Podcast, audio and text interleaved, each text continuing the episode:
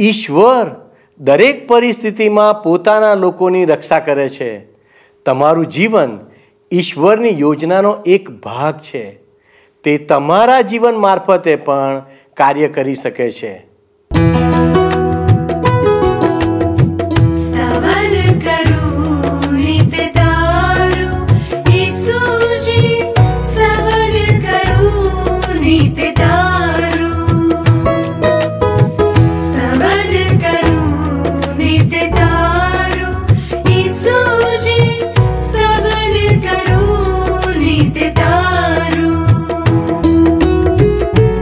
आज सवारे साध रे महिमा करु प्रभु तारो। महिमा करु प्रभु तारो। स्तवन करु नित तारूणित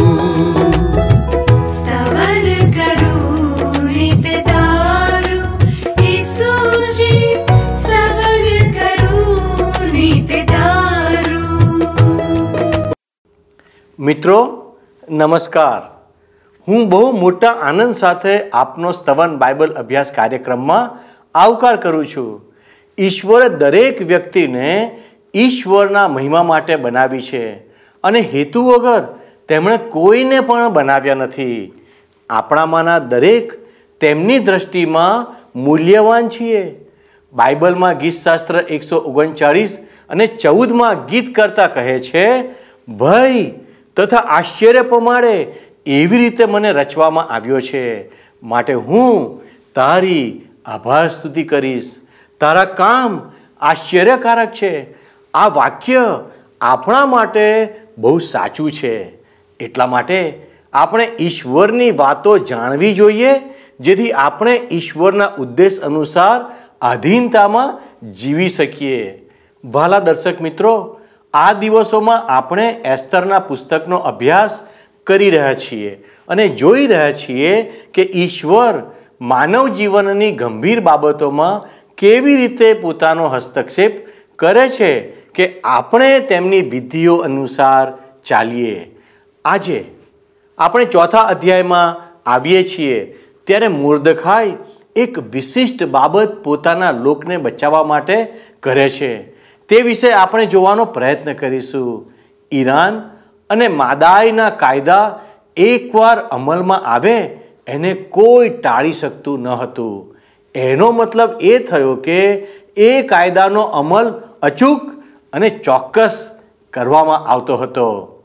એવા સમયે લોકો નમ્રતાપૂર્વક દેવની પાસે આવે છે, ઉપવાસ અને પ્રાર્થના કરે છે.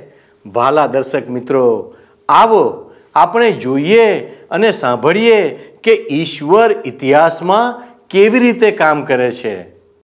ગત સ્તવન કાર્યક્રમમાં આપણે જોઈ ગયા એ પ્રમાણે અહાશ્વેરોસ રાજાએ સમગ્ર રાષ્ટ્રમાં યહૂદી લોકોને ખતમ કરી દેવાનો વટહુકમ ઘોષિત કરી દીધો છે. હવે તમે જુઓ મોરદેખાઈ શું કરે છે. ચોથો અધ્યાય. પ્રથમ બે કલમો જુઓ, અહીંયા શું લખ્યું છે. જે સઘળું કરવામાં આવ્યું તે મોરદેખાએ જાણ્યું. ત્યારે તેણે પોતાના વસ્ત્ર ફાડીને ટાટ પહેર્યું અને રાખ ચોડીને નગરમાં તે નીકળી પડ્યો અને મોટે ઘાંટે દુઃખથી પોક મૂકીને રડ્યો. તે છેક રાજાના દરવાજા આગળ આવ્યો કેમ કે ટાટ પહેરીને રાજાના દરવાજામાં પેસવાની પરવાનગી કોઈને નહોતી. હવે આ મોરદેખાઈએ મિત્ર જ્યારે રાજાનો ઢંઢેરો સાંભળ્યો, ત્યારે એણે રાખ ચોડીને પોતાના વસ્ત્રો ફાડ્યા અને ટાટ પહેર્યું. જરા વિચાર કરો, કલ્પના કરો, એ દ્રશ્ય કેવું હશે? મોરદેખાઈ રાજાના વટહુકમની વાસ્તવિકતા સમજતો હતો. એ જાણતો હતો કે આ કાયદો અફર છે. કદાચ એ સમયે એ રાષ્ટ્રમાં આશરે એકસો ને પચાસ લાખ યહૂદી લોકો હશે. જો એમનો નાશ થાય તો એ કેટલો મોટો વિનાશ કહેવાય. જેની કોઈ જ જરૂર નહોતી. હામાનને એક યહૂદી અમલદાર નમન કરતો નહોતો. માત્ર એટલા જ કારણસર આખી એક કોમનો નાશ કરી દેવાનો નિર્ણય કરવામાં આવે. કેટલી બધી દુઃખદ બાબત. અલબત્ત આ તો એક શૈતાની પગલું હતું. ત્રીજી કલમ જુઓ. સર્વ પ્રાંતોમાં જ્યાં જ્યાં રાજાની આજ્ઞા અને ફરમાન જાહેર કરવામાં આવ્યા, ત્યાં ત્યાં યહૂદીઓમાં મોટો શોક તથા ઉપવાસ તથા વિલાપ તથા કલાપીટ થઈ રહ્યા અને ઘણા કટાટ તથા રાખ પાથરીને તેમાં સૂતા. તમે જુઓ મિત્ર ઈશ્વરને પ્રાર્થના કરવા માટે તો કોઈ જ કોલ આપવામાં આવતો નથી. આ યહૂદી લોકો ઈશ્વરની ઈચ્છાના કેન્દ્રમાં નથી. ઈશ્વરની ઈચ્છાથી ચલિત થઈ ગયેલા છે. યશાયાહ પ્રબોધક દ્વારા કરવામાં આવેલી ભવિષ્યવાણી અનુસાર કોરેશ રાજાના વટહુકમ દ્વારા આ યહૂદી લોકો એમના વતનમાં પાછા ફરવા મુક્ત હતા. પણ એમણે શું કર્યું? એ લોકો સ્વદેશ પાછા ફર્યા નહીં. એ લોકો તો ઈશ્વરથી દૂર થયા છે. અને પ્રાર્થના કરવાનું કોઈને સૂઝતું પણ નથી. પરંતુ આ લોકો વિધિવત ઉપવાસ કરીને ટાટ પહેરીને રાખમાં બેઠા અને રુદન કરવા લાગ્યા. અર્થશાસ્ત્ર રાજાએ બહાર પાડેલા વટ હુકમની વાસ્તવિકતાનો એમને ખ્યાલ હતો. ઐતિહાસિક પુસ્તકો પ્રમાણે તમે જુઓ તો માદીઓ અને ઈરાનીઓના કાયદા અફર હતા.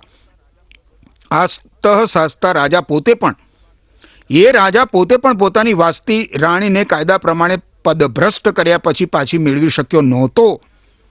એ પોતે એણે બનાવેલો કાયદો તોડી શકે એમ નહોતો અને એટલે બધા યહૂદીઓને મારી નાખવાનો કાયદો સમગ્ર રાષ્ટ્રમાં ઘોષિત કરાયો. એ પછી યહૂદીઓ એની અસરકારકતા જાણતા હોવાથી રાખ અને ટાટ પહેરીને રુદન કરવા લાગ્યા. મને લાગે છે મિત્ર, કે અવિશ્વાસીઓમાં તો ઠીક પણ વિશ્વાસીઓના હૃદય અને જીવનમાં પણ પાપનું ભાન નથી હોતું ઘણી બધી વાર. સર્વસામાન્ય વિશ્વાસી કહે છે કે હા, હું ઈસુ ખ્રિસ્ત ઉપર વિશ્વાસ કરું છું. પરંતુ એના જીવનમાં એને સહેજ પણ પાપનું ભાન ક્યારેક હોતું નથી. પાપ માટે અને પાપ ઉપર ભાગ્યે જ રુદન થતું આપણને જોવા મળે છે. મોરદે ખાઈને રાજાના વટહુકમની ગંભીરતા અને વાસ્તવિકતાનો ખ્યાલ હતો એણે પોતાના વસ્ત્રો ફાડ્યા અને રાખ ચોડીને ટાટ ઓળી લીધું. શહેરની મધ્યમાં જઈને એણે મોટા સાદે રુદન કર્યું, ઉપવાસ કર્યો અને હિબકા ભર્યા. બધા જ યહૂદીઓને રાજાના વટહુકમની વાસ્તવિકતાનો ખ્યાલ હતો, મિત્ર. ચોથી કલમમાં લખ્યું છે, એસ્તરની દાસીઓએ તથા તેના ખોજાઓએ આવીને તેને એ વિશે કહ્યું. રાણી અતિશય દુઃખી થઈ. મોરદેખાએ પોતાના અંગ પરથી ટાટ કાઢીને બીજા વસ્ત્રો પહેરે. એ માટે એસ્તરે વસ્ત્રો મોકલ્યા, પણ તે તેણે પહેર્યા નહીં.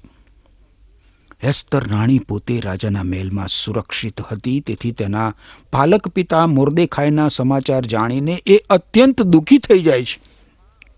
મોરદેખાઈ શહેરમાં રુદન કરતા કરતા હિબકા ભરતા ભરતા નિશાસા નાખતા નાખતા આમ તેમ ફરી રહ્યો હતો. આવી પરિસ્થિતિમાં એસ્તર રાણી શું કરે?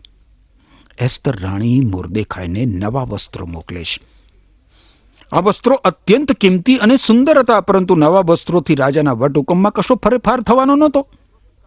મોરદેખાય આ વસ્ત્રો સ્વીકારતો નથી. વસ્ત્રોથી તોડાઈ રહેલું જોખમ કાંઈ દૂર નથી થવાનું. હવે મિત્ર, આ પરિસ્થિતિમાં આપણા માટે એક લાગુકરણ સમાયેલું છે. ધર્મનો અંચળો ઓળી લેવાથી મનુષ્ય ઈશ્વર સમક્ષ એક પાપી છે એ હકીકત દૂર થઈ શકતી નથી. ધર્મના વસ્ત્રો પહેરી લેવાથી પાપનું વેતન મરણ છે એ હકીકત દૂર થઈ જતી નથી મિત્ર. લોકો પાપની સાથે જુદી જુદી રીતે વર્તતા હોય છે. કેટલાક લોકો માને છે કે મનુષ્ય પાપી નથી. પાપની હકીકતથી પોતાને સંતાડી શકે એવા કોઈ પણ વસ્ત્રો એ લોકો ધારણ કરી લે છે. કેટલાક લોકો સુધારણાના વસ્ત્રોથી પોતાને ઢાંકી દેવાનો પ્રયત્ન કરતા હોય છે. એ લોકો કહે છે કે પાપ એ તો એક નાનકડી ભૂલ હોય છે અને એ લોકો એને ઢાંકી દેવાનો પ્રયત્ન કરતા હોય છે. એ લોકો માને છે કે પાપમાં સુધારો થઈ શકે. અરે, મનુષ્યને ખરેખર તો સુધરવાની જરૂર નથી એવું કહેતા હોય છે એ લોકો. પરંતુ નવેસરથી જન્મ પામવાની જરૂર છે મિત્ર. મનુષ્યને ખરેખર સુધરવાની જરૂર નહીં. નવેસરથી જન્મ પામવાની જરૂર હોય છે. માનવીના અજોડ ઉદ્ધારક પ્રભુ ઈસુ ખ્રિસ્તને શરણે આવીને પવિત્ર આત્મા દ્વારા મનુષ્યએ નવેસરથી જન્મ પામવાની જરૂર હોય છે. નિકોદેમસ નામનો એક માણસ, બહુ ધાર્મિક હતો, બહુ ધાર્મિક. પરંતુ એને પ્રભુ ઈસુ ખ્રિસ્તે કહ્યું કે, ભાઈ, તારે તો નવેસરથી જન્મ પામવાની જરૂર છે. મિત્ર, આપણો સ્વભાવ પાપી હોવાના કારણે આપણને નવો સ્વભાવ પ્રાપ્ત કરવાની જરૂર છે. જે પ્રભુ ઈસુ ખ્રિસ્તને શરણે આવવાથી મળી શકે છે. માનવીનો પાપી સ્વભાવ સ્વર્ગમાં જવાનો નથી. બાઇબલમાં મિત્ર, તમે નવા કરારના વિભાગમાં જુઓ તો રોમન લોકોને લખેલા પત્રના આઠમા અધ્યાયની પાંચથી આઠ કલમોમાં કહેવામાં આવ્યું છે કે જ્યારે આપણે માનવી સ્વભાવ પ્રમાણે જીવતા હતા ત્યારે નિયમ દ્વારા ઉશ્કેરાયેલી પાપી વાસનાઓ આપણામાં કાર્યરત હતી. કઈ બાબત કાર્યરત હતી? નિયમ દ્વારા ઉશ્કેરાયેલી પાપી વાસનાઓ. અને આપણે મરણને ઉપયોગી સેવા કરતા હતા. હવે આપણે નિયમશાસ્ત્રથી મુક્ત છીએ કારણ કે જેણે આપણને એકવાર કેદી બનાવેલા તેના સંબંધી આપણે મરણ પામ્યા છીએ. હવે આપણે લેખિત નિયમની જૂની રીત રસમ પ્રમાણે સેવા કરતા નથી, પણ પવિત્ર આત્માની પ્રેરણા પ્રમાણે નવીન રીતે સેવા કરીએ છીએ. શું નિયમશાસ્ત્ર જાતે જ પાપી છે? ના, એવું નથી. પણ પાપ શું છે તેનું ભાન મને નિયમથી થયું. જો નિયમે એમ કહ્યું ન હોત કે લોભ ન રાખતો, લોભ રાખવો એટલે શું? એ મેં જાણ્યું ના હોત. નિયમ દ્વારા પાપને મારી અંદર સગળા પ્રકારનો લોભ કરવાની કે છે, તક મળે છે. નિયમ વગર પાપ મરેલું છે. એ પછી તમે એફએસસી લોકોને લખેલો પત્ર છે. નવા કરારના વિભાગમાં જેના ચોથા અધ્યાયની ચોવીસમી કલમ જુઓ તો ત્યાં કહ્યું છે, તમારે ઈશ્વરની પ્રતિમા પ્રમાણે સર્જાયેલો યોગ્ય અને પવિત્ર એવા સાચા જીવનમાં પ્રગટ થતો નવો સ્વભાવ પહેરી લેવાનો છે. અને આ નવો સ્વભાવ મિત્ર મેં કહ્યું એ પ્રમાણે પ્રભુ ઈસુ ખ્રિસ્તને શરણે આવવાથી માનવીને પ્રાપ્ત થઈ શકે છે. આપણે મિત્ર પ્રભુ ઈસુ ખ્રિસ્તને શરણે આવવાની જરૂર છે અને એમના ઉપર વિશ્વાસ કરવાની જરૂર છે. કારણ કે આપણા વતી, આપણા પાપનો દંડ ભરપાઈ કરવા માટે પ્રભુ ઈસુ ખ્રિસ્તે ક્રુસ ઉપર પોતાનું બલિદાન આપી દીધું. જેથી ઈસુ ખ્રિસ્ત ઉપર વિશ્વાસ કરવાથી આપણા પાપોની આપણને માફી મળે. આપણે નવેસરથી જન્મ પામી શકીએ અને આપણને નવો સ્વભાવ પ્રાપ્ત થાય. રોમન લોકોને લખેલા પત્રના ત્રીજા અધ્યાયની પચીસમી કલમ તમે જુઓ તો ત્યાં લખવામાં આવ્યું છે, ઈશ્વરે ઈસુ ખ્રિસ્તને બલિદાન થવા અર્પ્યા ઈસુ ખ્રિસ્તના મરણ દ્વારા ઈશ્વરનો મનુષ્યના પાપની વિરુદ્ધનો કોપ દૂર થાય છે. અને એમ, ઈસુ ખ્રિસ્ત પર વિશ્વાસ કરનાર માણસોના પાપ ઈશ્વર માફ કરે છે. આમાં માણસને પોતાની સાથે સીધા સંબંધમાં લાવવાનો ઈશ્વરનો હેતુ પ્રગટ થાય છે. હવે આપણે જોઈએ મિત્ર તો કેટલાક લોકો એકબીજા પ્રકારના વસ્ત્રો પહેરવાનો પ્રયત્ન કરે છે એકબીજા જ પ્રકારના વસ્ત્રો પહેરવાનો પ્રયત્ન કરે છે. અને એ વસ્ત્રો કયા છે? જ્ઞાન માર્ગ રૂપી વસ્ત્રો. જ્ઞાન માર્ગ રૂપી વસ્ત્રો. એ લોકો કહે છે કે પાપનો અર્થ સ્વાર્થ થાય છે અને આ માટે આપણે જ્ઞાન પ્રાપ્ત કરવાની જરૂર છે અને તાલીમ લેવાની જરૂર હોય છે, જેથી આપણે નિસ્વાર્થ અને નિર્મોહી બની જઈએ. અરે ભાઈ, આ તો એક પ્રકારની ભ્રાંતિ છે. અને એને અનુસરવાથી બીજું કશુંક તો મળતું નથી, પણ માનવી ભ્રાંતિમાં જીવતો થઈ જાય, જરૂર. આપણને તો મિત્ર ખરેખર નવા વસ્ત્રની જરૂર છે. અર્થાત આપણને પ્રભુ ઈસુ ખ્રિસ્તના ન્યાયીપણાની, એટલે કે પ્રભુ ઈસુ ખ્રિસ્તના પુનિત પાવનપણાની જરૂર છે. ને આ વસ્ત્રો પહેરીને જ મિત્ર, આ વસ્ત્રો પહેરીને જ મનુષ્ય ઈશ્વર સમક્ષ ઊભો રહી શકે. બાઇબલમાં તમે જુઓ યશાયા સંદેશ વાકનું પુસ્તક જૂના કરારના વિભાગમાં. એના એકસઠમાં અધ્યાયની દસમી કલમ જુઓ, તો લખ્યું છે કે હું યહોવાહમાં ઈશ્વરમાં અતિશય આનંદ કરીશ. મારો જીવ, મારા દેવમાં હરખાશે કેમ કે જેમ વર પોતાને મુગટથી સુશોભિત કરે છે, ને કન્યા પોતાને આભૂષણથી શણગારે છે, તેમ ઈશ્વરે મને તારણના વસ્ત્ર પહેરાવ્યા છે. ન્યાયીપણાનો જબ્બો પુનિત પાવનપણાનો જબ્બો, પવિત્રતાનો જબ્બો મારા પર એમણે ઉડાડ્યો છે, ઈશ્વરે. હવે તમે જુઓ મિત્ર મોરદેખાય પોતાની દત્તક પુત્રી એટલે કે એસ્તર રાણી પાસેથી વસ્ત્રો સ્વીકારતો નથી. આપણે વાંચ્યું એ પ્રમાણે. એસ્તર રાણી પાસે જ્યારે તેણે મોકલેલા વસ્ત્રો પાછા ફર્યા, ત્યારે એ સમજી ગઈ કે કોઈક અત્યંત ગંભીર બાબત બની હોવી જોઈએ. એસ્તર સમજી ગઈ કે કોઈ મામૂલી બાબત આ નહીં હોય. નહીતર એના પાલક પિતાએ એણે મોકલેલા વસ્ત્રો પરત કર્યા ન હોત.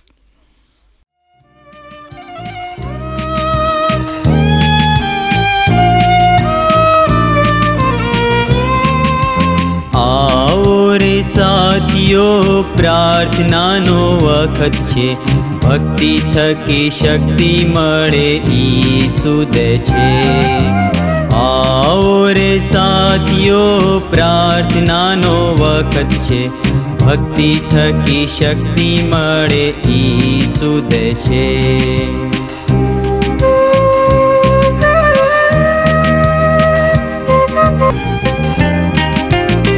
જીવનની નદીઓ ઈસુમાંથી વહે છે. જીવનની નદીઓ ઈસુમાંથી વહે છે. તેનું પાણી પીએ, તેની તરસ મટે છે. આવો રે સાથીઓ, પ્રાર્થનાનો વખત છે. ભક્તિ થકી શક્તિ મળે ઈ સુતે છે.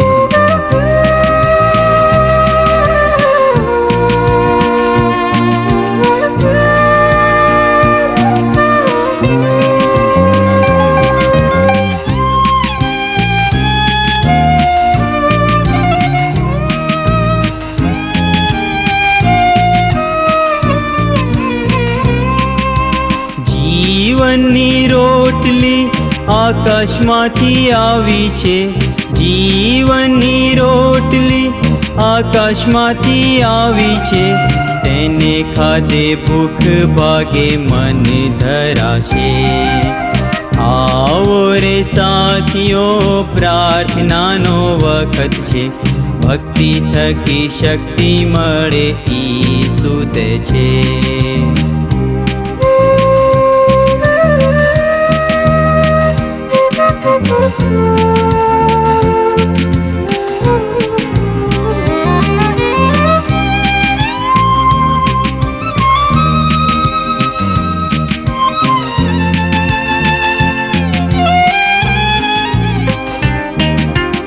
ईश्वर ने स्ताओ मनेी मुक्ति। ईश्वरने स्ताओ मने माणि मुक्ति।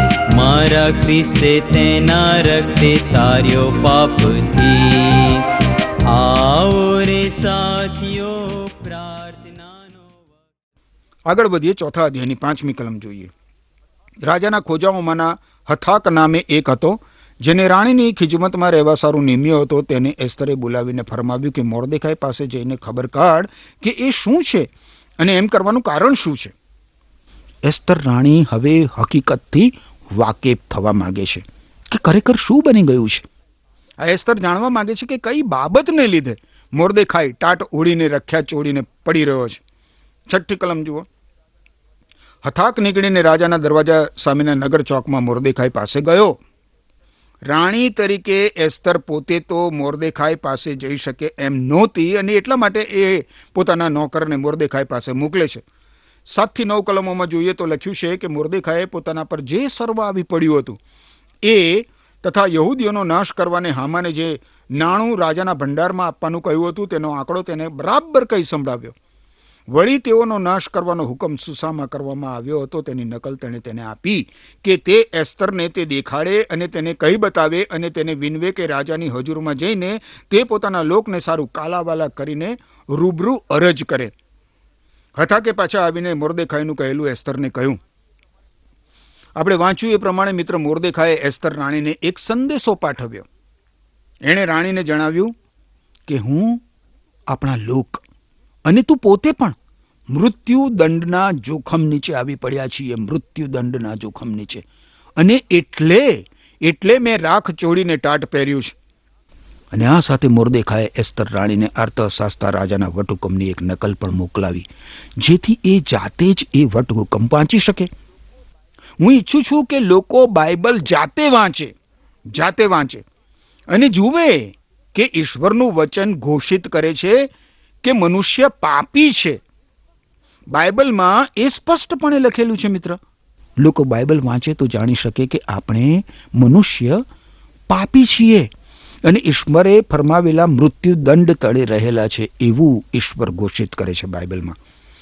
દસમી કલમમાં લખવામાં આવ્યું છે, ત્યારે એસ્તરે હથાક સાથે વાત કરીને મોરદેખાઈ પર સંદેશો મોકલ્યો. આ એસ્તરે મોરદેખાઈનો સંદેશો સાંભળ્યો અને રાજાનો વટ હુકમ પણ વાંચ્યો અને પછી એણે મોરદેખાઈ ઉપર એક બીજો સંદેશો લખી મોકલાવ્યો. અગિયારમી કલમ. રાજાના સર્વ સેવકો તથા રાજાના પ્રાંતોના લોકો જાણે છે કે જે કોઈ પુરુષ કે સ્ત્રી વગર બોલ્યાવે, અંદર ચોકમાં રાજાની પાસે જાય, તે વિશે એક જ કાયદો છે કે તેને મારી નાખવો. ફક્ત જેની સામે રાજા સોનાનો રાજદંડ ધરે તે જ જીવતો રહે. પણ મને તો આ ત્રીસ દિવસથી રાજાની હજુરમાં જવાનું તેડું આવ્યું નથી. એસ્તરે શું કર્યું? એ એવો સંદેશો પાઠવે છે મોરદેખાઈને કે સમાચાર તે આપેલા ખરેખર અત્યંત માઠા છે. અત્યંત ગંભીર છે. અને એ સમાચાર જાણીને મને અત્યંત દુઃખ થયું છે. અગાઉ તો મને આ વાતની ખબર નહોતી. પરંતુ ત્રીસ દિવસથી મને રાજાની હજુરમાં બોલાવવામાં આવી નથી. મારા પ્રત્યે રાજાનું વલણ કેવું છે એ મને ખબર નથી. અને તમને તો રાજાના કાયદાની ખબર જ છે. એ સમયના કાયદા પ્રમાણે જે કોઈ વ્યક્તિ બોલાવ્યા વગર રાજાની હજુરમાં આવે તો તરત જ એની કતલ કરી દેવાની હતી. અને એટલે એસ્તર રાણી પણ બોલાવ્યા વગર રાજાની હજુરમાં જાય તો કાયદા પ્રમાણે એની પણ કતલ થઈ જાય. અને એટલે એસ્તર રાણી મોરદેખાઈને જણાવે છે કે જો હું બોલાવ્યા વગર રાજાની હજુરમાં જઈશ, તો એનો અર્થ એ થશે કે મારું મોત મારું મોત નિશ્ચિત છે. બારમી કલમમાં શું થાય છે જુઓ. એસ્તરનો સંદેશો તેણે મોરદેખાઈને કહી જણાવ્યો. અને એ પછી મોરદેખાએ એસ્તરને વળતો સંદેશો પાઠવ્યો. વળતો સંદેશો. જુઓ, તેર અને ચૌદ કલમ. ત્યારે મોરદેખાએ તેને કહ્યું કે તારે એસ્તર રાણીને એવો પ્રત્યુત્તર આપવો કે સર્વ યહૂદીઓ કરતા તને રાજમહેલમાં બચવાનો વધારે સંભવ છે. એમ તારે પોતાના મનમાં ધારવું નહીં.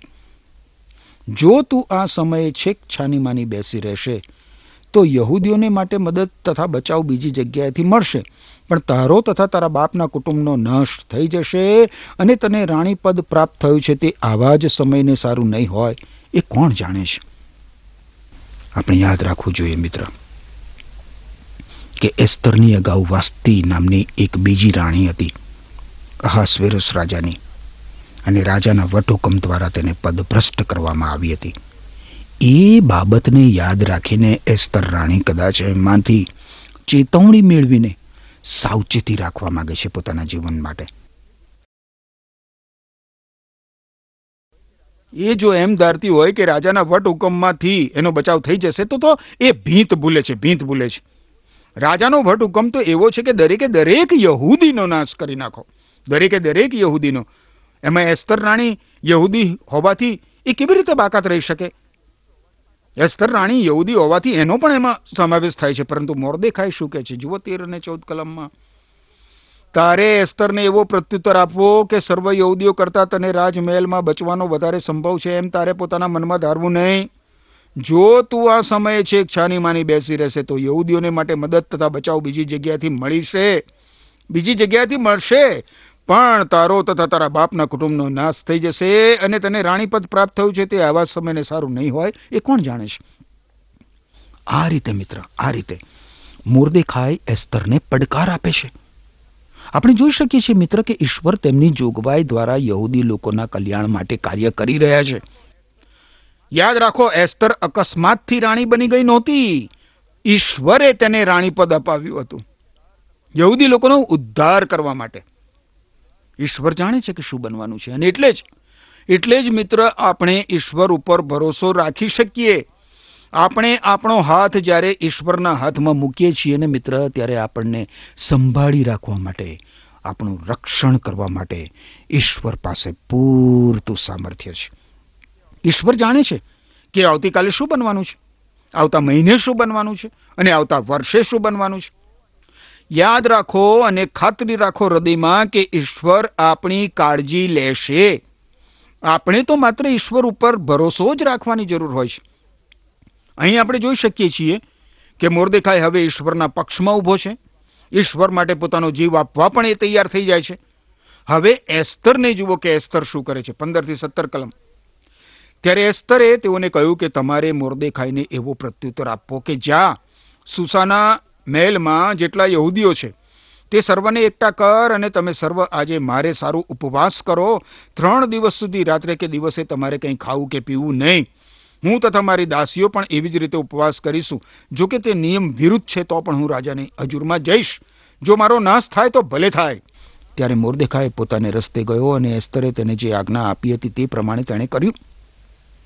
મિત્ર, મેં તો મારા બાઇબલમાં આ ચૌદમી કલમ નીચે અને આ સોળમી કલમ નીચે એનો જે ઉત્તરાર્ધ છે, એ ઉત્તરાર્ધની નીચે લીટી કરી રાખીશ. મારા માટે આ કલમો અત્યંત પડકારરૂપ છે. ઈશ્વરના પક્ષમાં ઊભા રહેવા માટે કટોકટીના સમયમાં આ કલમો મને ભારે હિંમત આપે છે અને ભારે ભરોસો પ્રદાન કરે છે. એસ્તર રાણી મોરદેખાઈને ઉપવાસ કરવા માટે આહવાન આપે છે. પોતાનો જીવ જાય તો પણ યહૂદી લોકોનો બચાવ કરવા માટે એ કાયદા વિરુદ્ધ પણ રાજાની હજુરમાં જવા તૈયાર થઈ જાય છે. પ્રિય મિત્ર, મારો અને તમારો ઉદ્ધાર કરવા સમગ્ર માનવજાતના દુષ્કર્મોના બંધનોમાંથી, પાપોની શિક્ષામાંથી સમગ્ર માનવજાતનો ઉદ્ધાર કરવા માટે ઈશ્વર પુત્ર પ્રભુ ઈસુ ખ્રિસ્ત આ પૃથ્વી ઉપર ઉતરી આવ્યા અને ક્રુસ ઉપર તેમણે પોતાનો પ્રાણ પાથરી દીધો.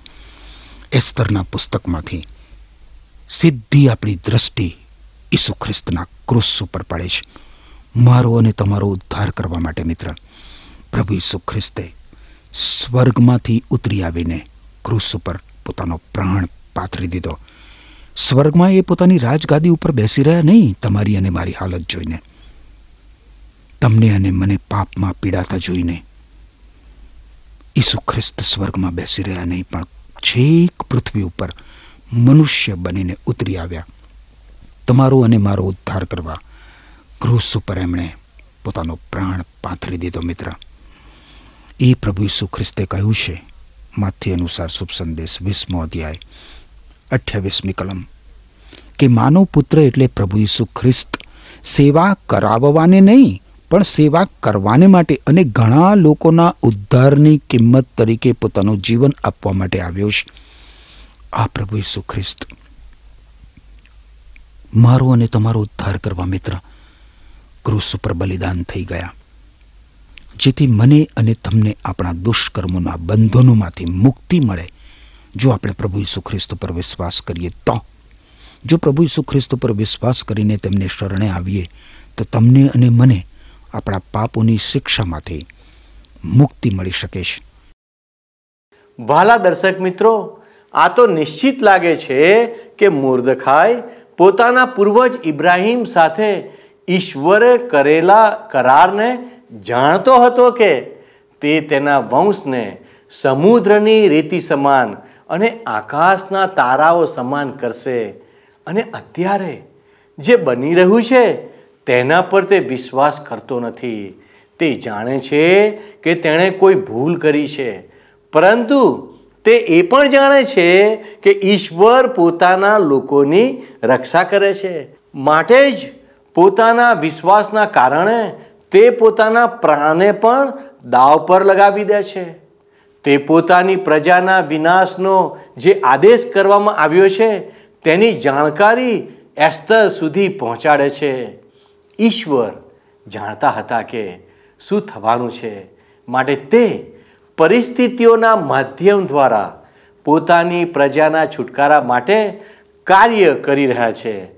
એસ્તેરને રાણી બનાવવા દ્વારા મુર્દખાએ પોતાની હાજરી રાજમહેલમાં રાખી હતી. સમય પ્રમાણે તે એસ્તર દ્વારા એક મહાન કાર્યને પૂર્ણ કરે છે. એસ્તેર આ પ્રમાણે કહે છે, મારો નાશ થાય તો ભલે થાય. વાલા દર્શક મિત્રો, પ્રભુ ઈસુ આ દુનિયામાં પોતાનો પ્રાણ આપવાને માટે આવ્યા. જેથી આપણને જીવન મળે.